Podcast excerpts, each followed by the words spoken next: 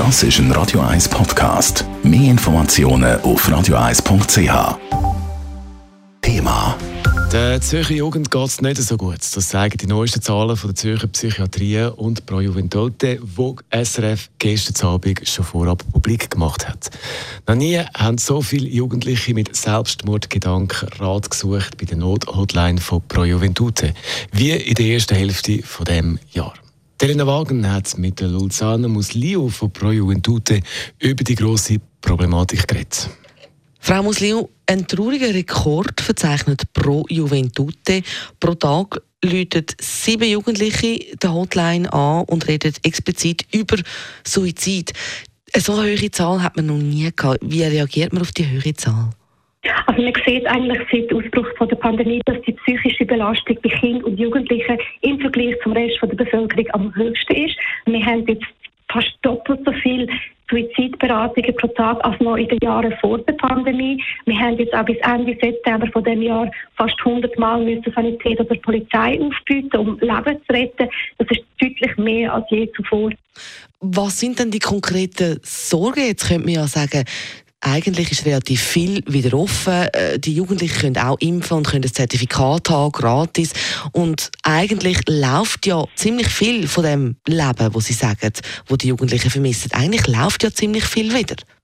Also man muss sich das so vorstellen, die Jugend ist eine ganz andere Zeit. Vielleicht erinnern Sie sich, wenn Sie jung sind, ein Jahr, eineinhalb Jahre, das ist gefühlt eine Ewigkeit. Das heißt, mit offenen Beizen ist es nicht so, dass es sofort den Jugendlichen wieder gut geht. Sie haben andere Bedürfnisse. Wegen dem sind auch unsere Forderungen, dass man jetzt wirklich auch mehr Ressourcen für Angebote und Programme hat, wo Kinder und Jugendliche stärken. Sei das zum Beispiel unsere Beratungsstelle 147, aber auch Schulsozialarbeit oder eben genügend Therapieplätze. Deswegen wäre es eigentlich wichtig, dass man jetzt auch kein Sparpaket auf dem Rücken von Kindern oder Jugendlichen beschließen weil dann würde man auch wirklich da in ein Problem hineingeraten.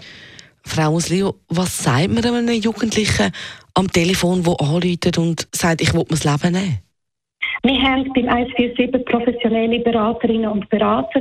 Wir haben auch vielfach solche, dass zum Beispiel Kolleginnen und Kollegen für jemanden anrufen oder auch mal Eltern. Und da ist das Wichtigste, zuerst einmal zulassen, den Raum geben. Durch das, dass wir ja so niederschwellig sind, kostenlos und anonym, kann man einfach mal sagen, wie es ist und dann äh, die Beraterinnen und Berater wirklich professionell auch beraten. Und wie soll das Umfeld reagieren, wenn man merkt, da geht es einem Jugendlichen derart schlecht, dass er wirklich über Suizid nachdenkt?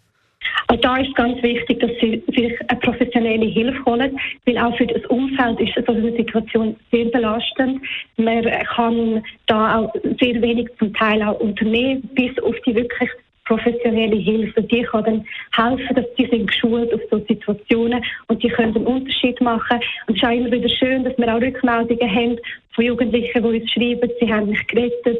Das ist wirklich dann auch sehr schön für unsere Beraterinnen und Berater. Luzana Musliu ist es von Pro Juventute im Gespräch mit der Elena Wagen. Wichtig, wenn man Hilfe braucht, ob für Jugendliche oder als Erwachsene, dann gibt es Hilfe und der gratis Hotline 147 für Jugendliche und 143 für Erwachsene. Radio 1 Thema. Jederzeit zum Nachlesen als Podcast auf radio1.ch.